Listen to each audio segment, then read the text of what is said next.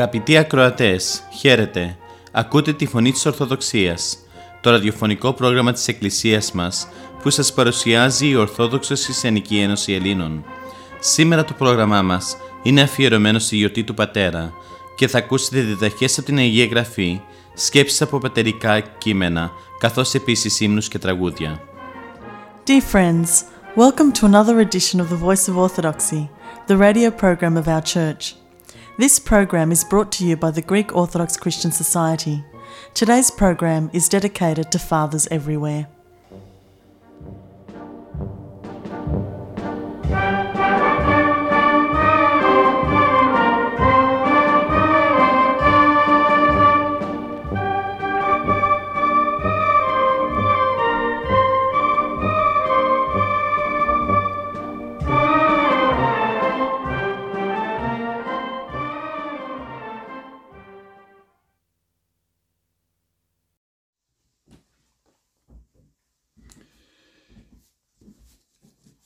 Κάτι το περίεργο συμβαίνει πολλές φορές. Απαιτούμε οι άλλοι άνθρωποι να φέρονται υποδειγματικά άψογα. Δεν μας αρέσει όμως να ελέγχουμε τη δική μας συμπεριφορά. Δεν το σκεπτόμαστε καν πως και εμείς μπορεί να κάνουμε λάθη. Αλλά και όταν το δεχόμαστε εύκολα βρίσκουμε δικαιολογίες. Συνήθως θεωρούμε μικρές και ασήμαντες τις δικές μας αταξίες τρομερά και ασυγχώρητα τα σφάλματα των άλλων. Θεωρούμε αδικαιολόγητες και χωρίς ελαφρυντικά τις κακές εκδηλώσεις των άλλων. Απαιτούμε να μας δικαιολογούν και να μας συγχωρούν. Δεν δικαιολογούμε όμως εμείς και δεν συγχωρούμε κανέναν. Δύο μέτρα χρησιμοποιούμε για να κρίνουμε όμοιες πράξεις. Εδώ αυστηρότητα, εκεί επίοικια. Για τον εαυτό μας πάντοτε τα κριτήρια είναι επική, για τον οποιοδήποτε άλλον σκληρά. Εμείς δικαιωμένοι πάντα, αξιοκατάκρατοι πάντα οι άλλοι. Αυτή η νοοτροπία προκαλεί αντιδράσεις. Έχει και ο άλλος εγωισμό και αξιοπρέπεια. Όταν και από τις δύο πλευρές υπάρχει η ίδια νοοτροπία, ακολουθούν συγκρόσεις και διαπληκτισμοί. Όταν ο καθένας επιμένει πως έχει δίκιο και ρίχνει το άδικο στον άλλο, δεν υπάρχει περιθώριο να υποχωρήσει κανείς. Με αποτέλεσμα να σηκώνονται τείχη ανάμεσα στους ανθρώπους, να δημιουργούνται διαιρέσεις και έχθρες. Από μια τέτοια έλλειψη κατανοήσεως ξεκινάμε. Δεν σκύβει ο ένας κοντά στον άλλον. Δεν προσπαθεί ο ένας να βρει τους λόγους για τους οποίους φέρεται με τον τρόπο του ο άλλος. Έτσι δημιουργούνται οι παρεξηγήσεις. Από εκεί ξεκινά η ανακάλυψη της συμφωνίας χαρακτήρων μεταξύ των συζύγων. Από αυτή τη βάση πηγάζει η συσσόρευση των αιτίων που απομακρύνει τα παιδιά από τους γονείς τους. Δεν φτάνει μόνο αυτό. Έχουμε ακόμα την αξίωση και ο Θεός να κρίνει με άκρα αγάπη και επίοικια κάθε μας αμάρτημα. Αλλά το δικό μας μόνον των άλλων τις αμαρτίες τις θεωρούμε πάντα βαριές και άξιες να επισύρουν την οργή του Θεού. Το έλεος του το βλέπουμε μόνο για τις δικές μας πράξεις. Για τους άλλους δεν υπάρχει συμπάθεια και έλεος. Τους κρίνουμε και τους κατακρίνουμε. Τίποτε δεν κάνουμε για να τους συμπαρασταθούμε και να τους βοηθήσουμε να βρουν τις μετανία στον δρόμο. Να σκύψουμε με την αγάπη μας τις πληγές τους και να τους στηρίξουμε. Να ξευχηθεί και στη δική τους ψυχή του Κυρίου η συγνώμη και η χάρη.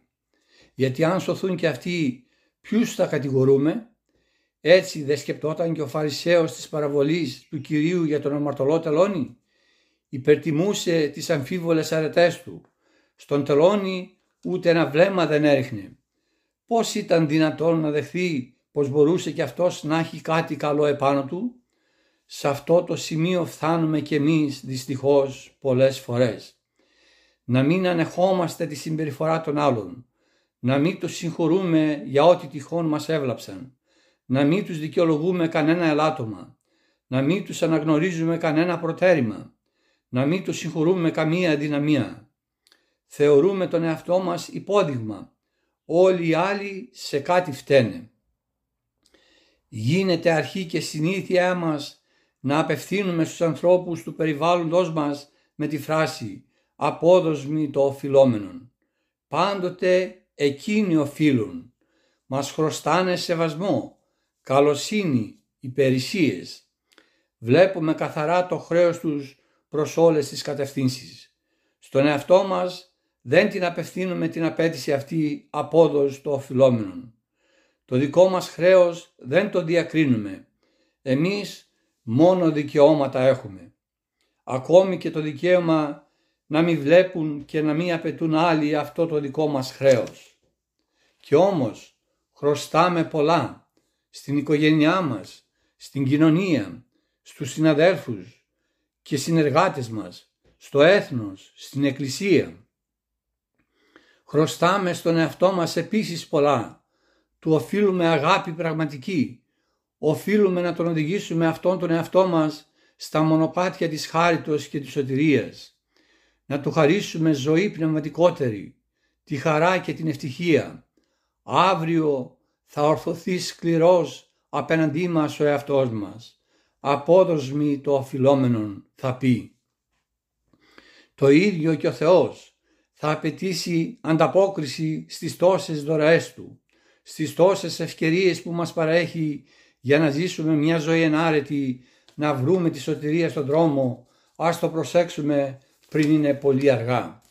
Αδελφοί και αδελφέ, όταν ο Κύριος ετελείωσε την παραβολική διήγησή Του, επρόσθεσε τους φοβερούς τούτους λόγους. Ούτω και ο πατήρ μου ο επουράνιος ποιήσει μην, εάν με αφήτε έκαστο στο αδελφό αυτού από τον καρδιόν ημών τα παραπτώματα αυτών. Έτσι θα φερθεί και προς σας, σκληρός και άσπλαχνος και ανελεήμων και το ίδιο θα σας κάνει κι αν σας είχε συγχωρήσει θα ανακαλέσει την άφεση, θα επαναφέρει το χρέος και την ενοχή και ασυγχώρητος θα σας αφήσει. Να ζήσετε ένοχοι αμαρτωλοί και ασυγχώρητοι να αποθάνετε. Τέτοιο κακό αγαπητοί μου είναι η μνησικακία. Τόση ενοχή, τόση καταδίκη φέρει. Τόσον κακή είναι, τόσον ασυγχώρητος μένει. Ούτε δεήσεις, ούτε παρακλήσεις, ούτε δάκρυα, ούτε στεναγμή, ούτε καν μετάνοια και εξομολόγηση χωρίς συμφιλίωση και ανεξικακίαν μας σώζει από την καταδίκη της μνησικακίας. Μόνον η άφεση στον άλλον εκ μέρους μας θα μας φέρει την άφεση του Θεού. Μόνον η αγάπη μας θα καλύψει το πλήθος των ανομιών μας. Μόνο το έλεος που θα δείξουμε θα μας εξασφαλίσει το μέγα και πλούσιο έλεος του πανεκτήρμονος Θεού. Ας συγχωρούμε λοιπόν τους άλλους αδελφοί μου και αδελφέ. Άνθρωποι είναι και αυτοί ελαττωματικοί. Αδελφοί μας είναι πραγματικοί. Συνδουλοί μας αγαπητοί. Μας αδικούν. Μήπως δεν τους αδικούμε κι εμείς; Μας πικραίνουν. Μήπως κι εμείς δεν τους πικραίνουμε; Μας σφάλουν. Μήπως κι εμείς δεν σφάλουμε; Δεν αμαρτάνουμε μυρίας φορά την ημέρα στον Θεόν και Πατέρα μας; Ας δώσουμε λοιπόν άφεση, διαναλάβουμε από τον Θεόν άφεση. Ας συγχωρήσουμε με την καρδιά μας. Τούτο είναι το δίκαιο. Τούτο το σωτήριον θέλημα του Θεού και Πατρός μας. Ας συγχωρούμε τους άλλους, για να συγχωρήσει και εμάς ο Θεός γέννητο. Εκκλησία πύλη του ουρανού, Εκκλησία πόρτα του Θεού, τίποτε πιο δυνατό, τίποτε πιο ισχυρό, απ' του Χριστού την Αγία Εκκλησία, τίποτε πιο δυνατό, τίποτε πιο ισχυρό, απ' την πύλη που οδηγεί στην αθανασία, τίποτε πιο δυνατό, τίποτε πιο ισχυρό, απ' την πύλη που οδηγεί στην αθανασία. Τι πόλεμον κι αυτή ψηλώνει, την κυνηγούν βαθιά ριζώνει, άνοιγει τη δύναμη της, ασαλευτεί η οικοδομή της. Χτυπάτε κύματα, χτυπάτε, επάνω της μορνήξες πάτε. Δε σαλεύουν τα θεμέλια, δε λυγίζουν τα κλαδιά, η κορφή της ως τα αστέρια και οι ρίζες της βαθιά, βαθιά, βαθιά. Τίποτε πιο δυνατό, τίποτε πιο ισχυρό, απ' του Χριστού την Αγία Εκκλησία, τίποτε πιο δυνατό, τίποτε πιο ισχυρό, απ' την πύλη που οδηγεί στην αθανασία, τίποτε πιο δυνατό, τίποτε πιο ισχυρό, απ' την πύλη που οδηγεί στην αθανασία.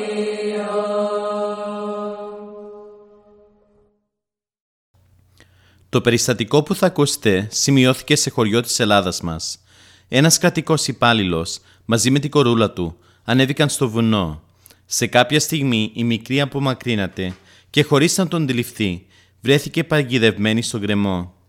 Τότε άρχισε να κλαίει και να φωνάζει δυνατά. Ο πατέρας που άκουσε τις φωνές έτρεξε και χωρίς καλά να συνειδητοποιήσει τον κίνδυνο αρπάζει το παιδί του από τον γκρεμό. Το σώζει, αλλά ο ίδιος με ένα παραπάτημά του βρέθηκε από το χείλος στον βυθό του γκρεμού με αποτέλεσμα να βρει τον θάνατο. Το χωριό συγκλονίστηκε από το γεγονός αυτό και ο καθένας με τον τρόπο του έδειξε τη συμπαράστασή του στην πονεμένη οικογένεια. Εκείνος που ιδιαιτέρως κάνει εντύπωση στο καθένα μας είναι η αυτοθυσία του πατέρα, προκειμένου να σώσει το παιδί του. Καμιά αμφιβολία ότι τόσο ο πατέρας όσο και η μάνα αγαπούν τα παιδιά τους και κάνουν τόσες θυσίες για αυτά. Περί αυτού του θέματος δεν υπάρχει αμφιβολία. Το ερώτημα που πρέπει να κάνουμε εμείς τα παιδιά είναι το πόσο πράγματι αγαπούμε τους γονείς και αν είμαστε έτοιμοι να υποστούμε κάποιες θυσίες για, αυτά, για αυτούς. Ας αναλογιστούμε αγαπητοί αδερφοί το πόσες φορές ξενυχτάνε με τη σκέψη μας, το πόσες φορές ξενυχτάνε για το μέλλον μας, το πόσες φορές στερούνται το κάθε τι για να φάμε, για να μορφωθούμε, για να περνούμε κάπως πιο άνετα. Πόσες φορές έχουν κρύψει τις έννοιές τους για να μην μας λυπήσουν. Πόσες φορές έχουν σκεπάσει τους πόνους τους για να μην μας πληγώσουν. Πόσες φορές έχουν ζήσει μαζί μας με τις χαρές και τις λύπες μας. Πόσες φορές υδρώνουν, κοπιάζουν και ρηψοκινδυνεύουν για μας. Ας κοιτάξουμε τη μορφή τους με τις ρητίδες, τα μάτια τους με τις ανησυχίες και τις προσδοκίες τους, τα χέρια τους με τα σημάδια και τους ρόζους τους. Όλα αυτά έχουν πολλά να πούν για το καθένα μας. Ας κοιτάξ, τους κοιτάξουμε καλά και μετά ας κοιτάξουμε τον εαυτό μας, να εξετάσουμε τον σεβασμό και την αγάπη μας για αυτούς. Σήμερα που τιμούμε τον Πατέρα, μήπως είναι και η κατάλληλη στιγμή να δούμε κάτι που πρέπει να διορθώσουμε. Την 38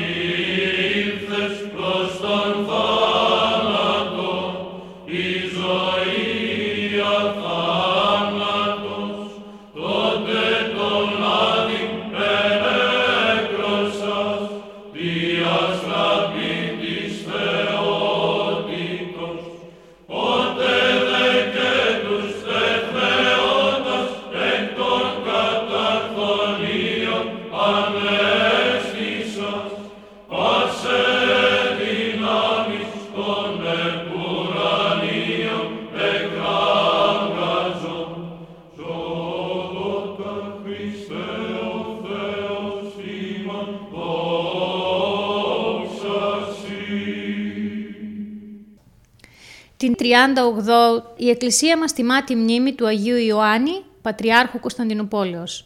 Στο πρόγραμμά μας σήμερα θα αφιερώσουμε μερικές σκέψεις από τη ζωή του. Πρόκειται μάλλον για τον Ιωάννη, τον ονομαζόμενο Ξυφιλίνο, που διαδέχτηκε τον Πατριάρχη Κωνσταντίνο τον Τρίτο. Γεννήθηκε το 1006 στην Τραπεζούντα και διακρίθηκε για τη μεγάλη του παιδεία και τα μεγάλα πολιτικά αξιώματα που είχε καταλάβει. Κατόπιν όμως αποσύρθηκε σε κάποια μονή της Βυθινίας, όπου μόνασε δέκα χρόνια. Από εκεί προσκλήθηκε για να καταλάβει τον πατριαρχικό θρόνο. Χειροτονήθηκε ιερέας και μετά μια εβδομάδα, την 1η Ιανουαρίου, το 1064 επίσκοπος. Ο Ιωάννης λειτουργούσε και κήρυτε κάθε μέρα στους ναούς της πρωτεύουσας, επισκέβαζε τις εικόνες της Αγίας Σοφίας και μοίραζε δωρεάν ψωμί και σιτάρι στους φτωχούς. Πέθανε το 1075 και να πώς τον περιγράφει έναν από τους συγχρόνους του. Ανεφάνει ανήρ πρώτον μεν, καθαρότερος και αγνότερος και προς πάντων ρήπου σωματικού καθάπαξ απερχόμενος. Έπειτα δε, τα εις καταφρόνησιν χρημάτων και οκτιμοσύνην τελείαν και το προσπένητας φιλανθρωπίαν και μετάδοσιν κατουδέν ελάτων του περιβοήτου εκείνου ελεήμονος και τεσάλες δε αρετές πάσε συλλήβδιν, υπήν αυθόνος κοσμούμενος, αλλά και το λόγο πολλής και παιδεύσεως πάσης με τη λιχός και νομομάθεια εξαίρετος.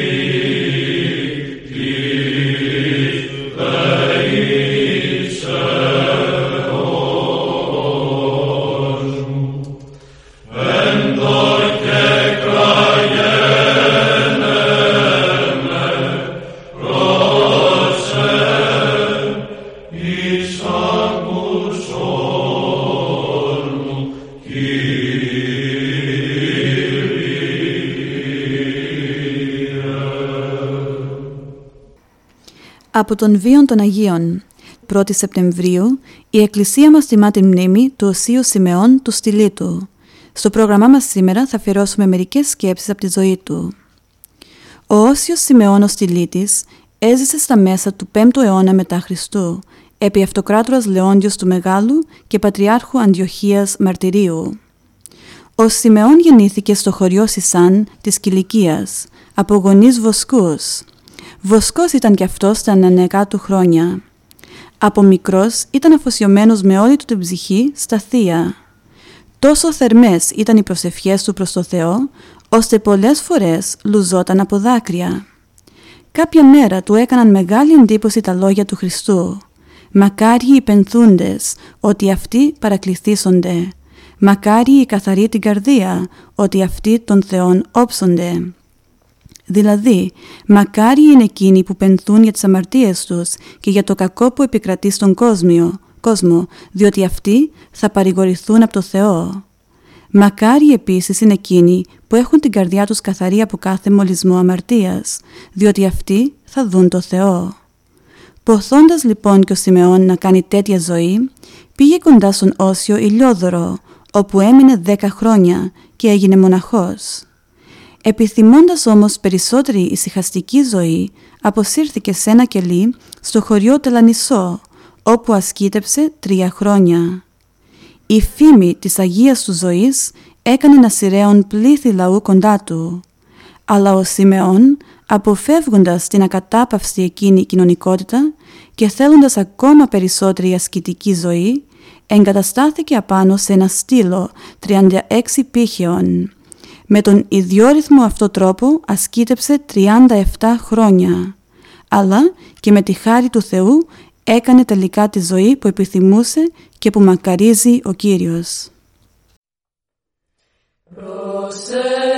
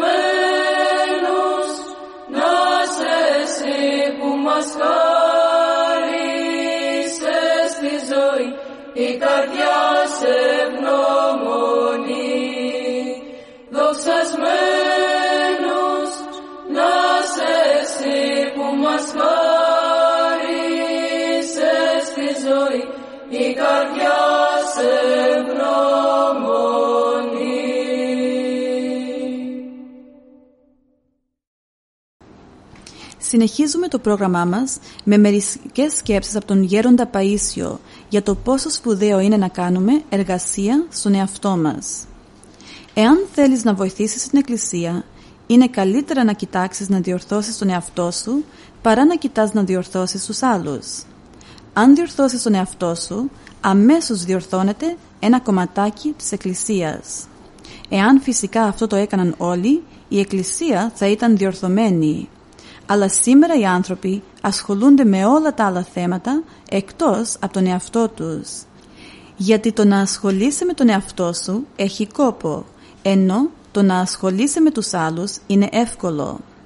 Εάν ασχοληθούμε με τη διόρθωση του εαυτού μας και στραφούμε πιο πολύ στην εσωτερική δράση παρά στην εξωτερική, δίνοντας τα πρωτεία στην Θεία Βοήθεια, θα βοηθήσουμε τους άλλους περισσότερο και θετικότερα.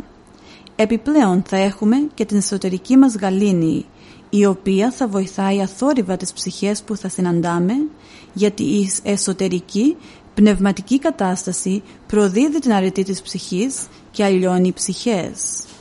Όταν επιδίδεται κανείς στην εξωτερική δράση, πριν φτάσει στην λαμπικαρισμένη εσωτερική πνευματική κατάσταση, μπορεί να κάνει κάποιον πνευματικό αγώνα, αλλά έχει στενοχώρια, άγχος, έλλειψη εμπιστοσύνης στο Θεό και συχνά χάνει την ηρεμία του. Εάν δεν κάνει καλό τον εαυτό του, δεν μπορεί να πει ότι το ενδιαφέρον του για το κοινό καλό είναι καθαρό. Όταν ελευθερωθεί από τον παλαιό του άνθρωπο και από καθετή κοσμικό, έχει πλέον την Θεία Χάρη, οπότε και ο ίδιος αναπαύεται, αλλά και κάθε είδους άνθρωπο αναπαύει. Αν όμως δεν έχει χάρη Θεού, δεν μπορεί ούτε στον εαυτό του να επιβληθεί, ούτε τους άλλους να βοηθήσει για να φέρει θείο αποτέλεσμα. Πρέπει να βουτυχτεί στη χάρη και ύστερα να χρησιμοποιηθούν οι αγιασμένες πλέον δυνάμεις του για τη σωτηρία των άλλων. Έφυγα από το Φαραώ της Αιγύπτου της σκλαβιάς Μ' αρχηγό το Μωυσή. Έφτασα ως το Σινά Στο Σινά να ανεβώ Στο Σινά να ανεβώ. Ο πολύ το επιθυμώ Στην Αγία κορυφή Και να λέω την ευχή. Η ανάβαση σκληρή Θε μου δώσ' μου υπομονή, καρτερία και αντοχή, να αποκτήσω την ευχή, την ευχή για να τη λες.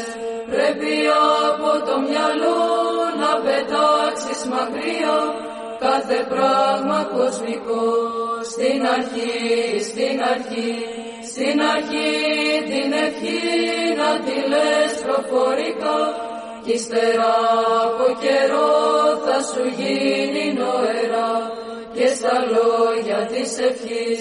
Να είναι όλη προσοχή γιατί όταν φανταστείς κινδυνός να πλανηθείς. Απ' το δέντρο της ευχής βγαίνουνε καρποί γλυκείς ότι μέλι είναι αυτό δεν μπορείς να φανταστείς. Τον πειράζοντα πολύ, τον πειράζοντα πολύ,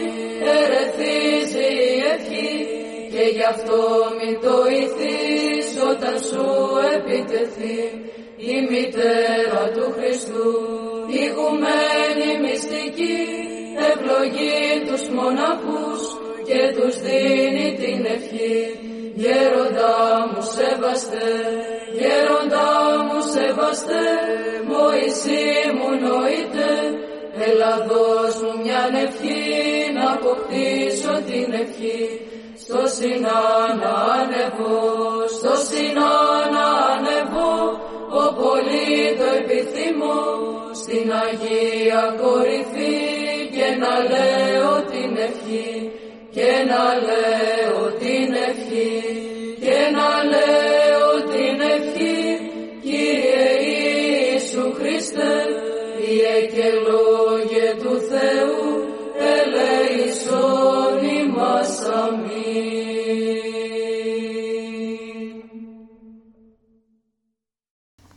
2 Σεπτεμβρίου η Εκκλησία μας τιμά τη μνήμη του Αγίου Ιωάννη του Νηστευτή.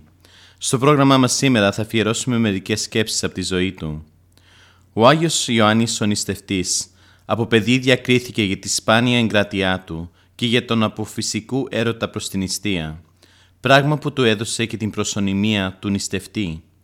Ο Άγιος Ιωάννης γεννήθηκε στην Κωνσταντινούπολη και όταν έγινε έφηβος έκανε το επάγγελμα του χαράκτη. Η καρδιά του όμως ήταν δοσμένη στα θεία και κάθε μέρα διάβαζε την Αγία Γραφή και άλλα θρησκευτικά βιβλία, πλουτίζοντας έτσι τις γνώσεις του. Τα πλεονεκτήματά του αυτά εκτίμησε ο Πατριάρχης Ιωάννης ο Τρίτος και τον χειροτώνησε διάκονο. Από τη θέση αυτή ανέπτυξε ιδιαίτερα την ελεημοσύνη, βοηθώντας πλήθος φτωχών και άλλων απόρων. Αργότερα έγινε πρεσβύτερος και μετά το θάνατο του Πατριάρχη Ευτυχίου, με κοινή υπόδειξη αρχόντων και λαού, εκλέκτηκε διάδογος του ο Ιωάννης ο Νηστευτής σαν Ιωάννης ο Τέταρτος. Το πόσο έλαμψε και σαν Πατριάρχης ο Ιωάννης έχουμε πολύ εύγλωτες μαρτυρίες. Ο επίσκοπος Σενηλίας Ισίδωρος τον παριστάνει σαν Άγιο και ο Πατριάρχης Ιεροσολύμων Σοφρόνιος τον αποκάλεσε σκήνομα πάσης αρετής.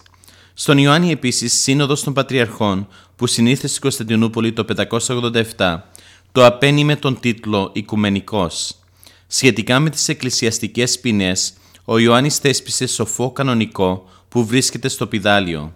Πέθανε στις 2 Σεπτεμβρίου του 595 και το λείψανό του τάφηκε στο ναό των Αγίων Αποστόλων.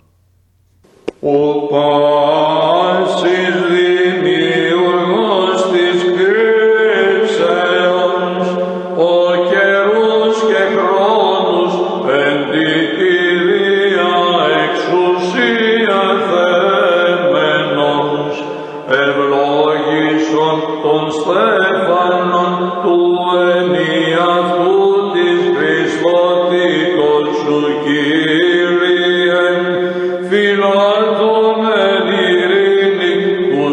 βασιλείς και την πόλη σου, πρεσβείες της Θεοτόκου και σώσον ημάς.